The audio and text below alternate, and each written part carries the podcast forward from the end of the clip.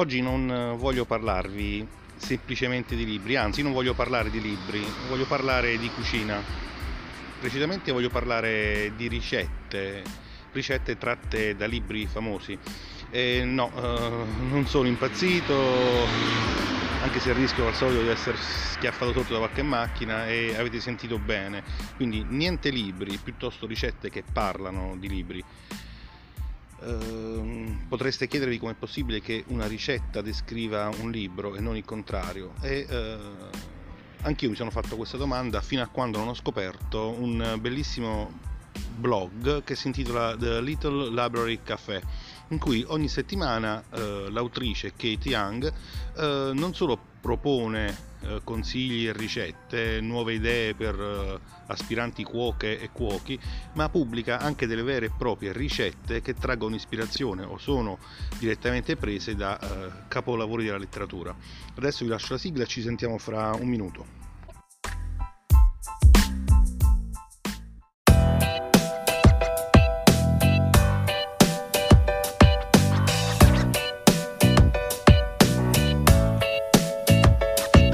Punto fermo. Podcast di libri, cinema e curiosità. Benvenuti a questa nuova puntata e buon ascolto.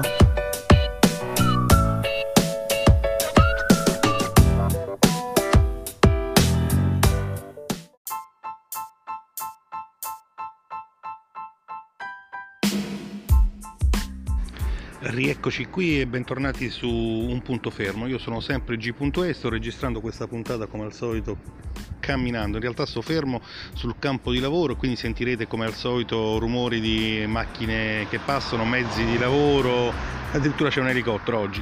Dicevamo, non sono pochi eh, i libri in cui si parla di cibo, di ricette eh, e alcune di queste ricette sono descritte davvero nei minimi particolari.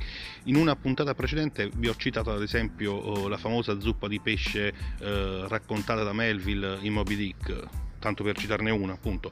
Altre volte invece ci si immagina di vivere in un contesto storico in cui la trama del romanzo è ambientata e si vorrebbero assaporare, respirare eh, l'aria del periodo eh, anche attraverso i cibi tipici che vengono descritti.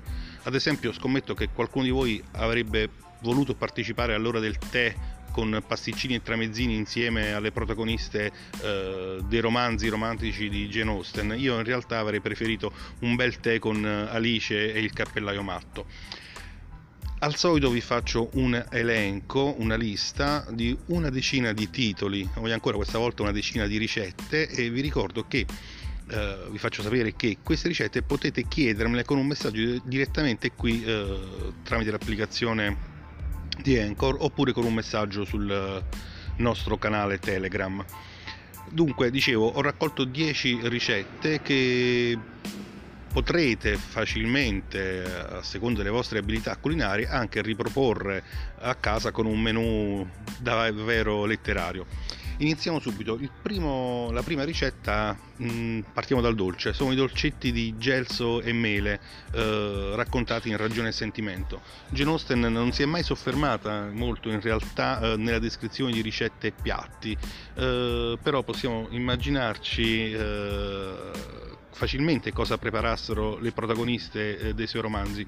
In questo caso è una ricetta di Marianne Dashwood, ehm, da cui cogliamo la descrizione di un giardino con un magnifico gelso da cui ricavare appunto marmellata per i nostri dolcetti.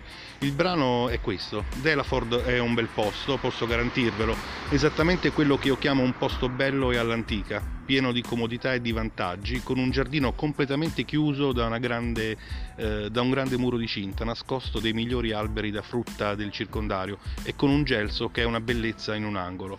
Uh, la ricetta è semplicissima, vi ripeto, potete chiedermela e i dolcetti sono veramente meravigliosi.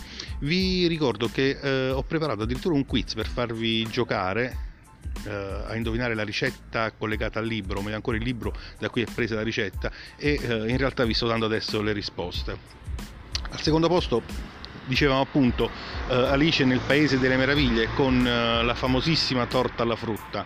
la regina di cuori ha fatto torte squisite ma il fanti di cuori le ha rubate che vengono avanti testimoni sentenziò il coniglio ad alta voce questo è il brano da cui partiamo e la torta con cui andremo a fare colazione o a berci il nostro tè è sicuramente una torta di frutti di bosco, meglio ancora con il ribes, anche se in realtà nel libro Lewis Carroll non va a specificare perfettamente gli ingredienti della torta. Terza eh, proposta eh, in cui vi propongo il kofta. Il kofta è un piatto di polpette eh, quasi sempre di vitello, eh, accompagnato da sottaceti e riso molto speziato ed è un piatto tipico della cucina dei Balcani, eh, ma anche tantissimo nel Medio Oriente. Il naan, eh, che non vuol dire non adatto al nano, è invece un tipico pane medio orientale, eh, utilizzato anche molto in India e eh, altre zone dell'Asia. È un pane eh, con una lievitazione leggerissima. Ne parla nel suo best seller eh, Il cacciatore di eh, aquiloni Osseini, che racconta come sedemmo a un tavolo da picnic sulla riva del lago, noi due soli, e ci mettemmo a mangiare uova sode e kofta, polpette di carne con sottaceti avvolte nel nan ancora la ricetta è semplicissima eh, chiedetela. Quarta proposta è il pollo fritto di cui abbiamo già eh, parlato in una puntata precedente. Il pollo fritto citato nel buio oltre la siepe. Qui è Calpurnia, la domestica di colore di Atticus Finch, eh, a preparare il pollo portato all'avvocato eh, da Tom Robinson, il padre del ragazzo nero accusato di omicidio, che lui ha accettato di difenderne. Eh, Calpurnia lo fa fritto, è un'abitudine classica nel sud degli States preparare il pollo fritto e l'accompagnamento pensata è, eh, da Kate è mh, di tutto rispetto, a parte le famose patatine fritte eccetera eccetera.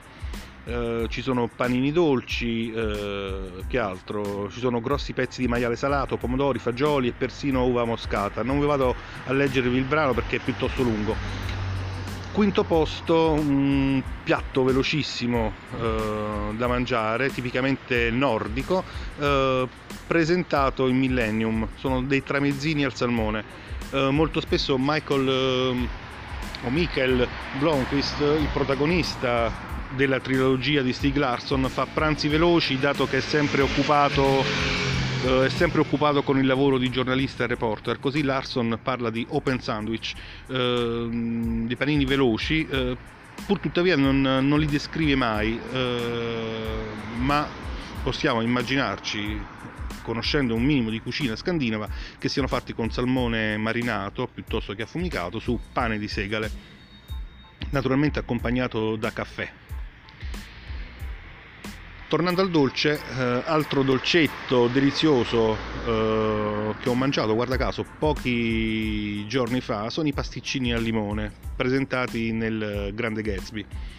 Uh, il brano è uh, Lo portai in dispensa dove lanciò uno sguardo di lieve rimprovero alla finlandese. Insieme esaminammo i 12 pasticcini al limone presi in pasticceria. Vanno bene? chiesi.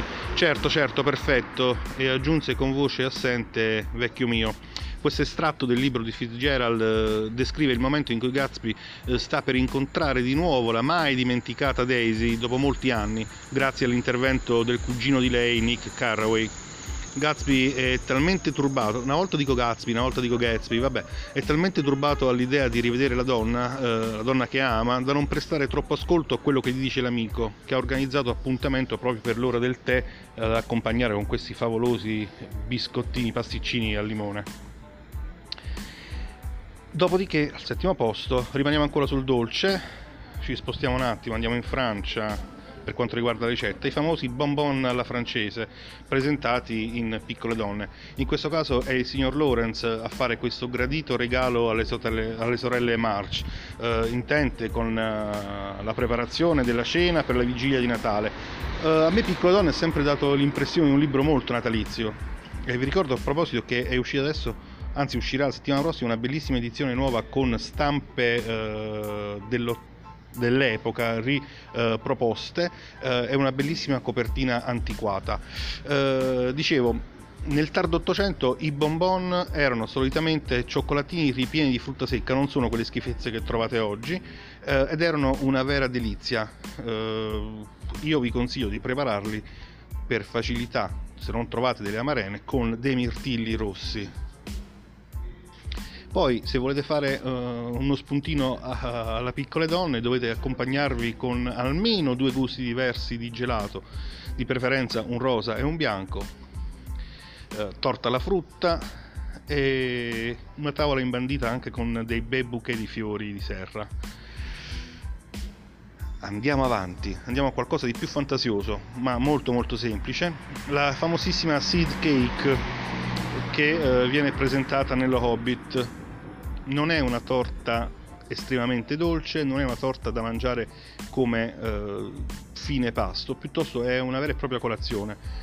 Uh, meglio ancora se l'accompagnate con la birra. Tant'è vero che uh, proprio all'inizio del libro, dell'Hobbit, c'è il nano Balin quello della barba bianca, che eh, in casa di Balbo, eh, scusate, di Bilbo, eh, va a chiedergli come cibo proprio una bella fetta di eh, questa torta. È proprio nel primo capitolo eh, che si parla di questa torta ed è una torta tipica dell'epoca vittoriana preparata con i semi di cumino.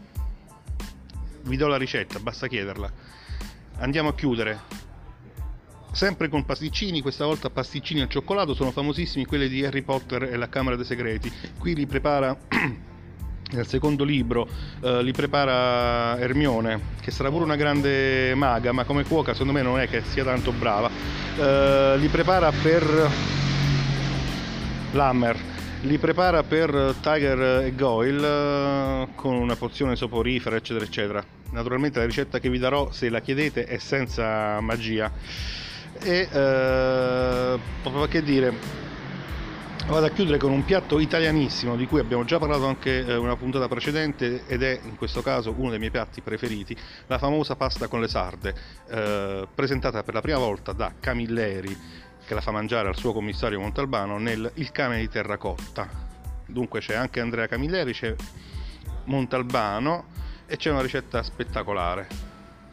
Un piatto eh, che nel brano è ti preparerò la pasta con le sarde e tanto per stare leggeri dopo l'accompagna con eh, i pulpi alla carrettiera sarebbero i polipetti o i piccini alla carrettiera fatti con pomodorino e tanto peperoncino eh, su un eh, fondo di eh, pan tostato tutto squisito ma veramente mortale per una cena.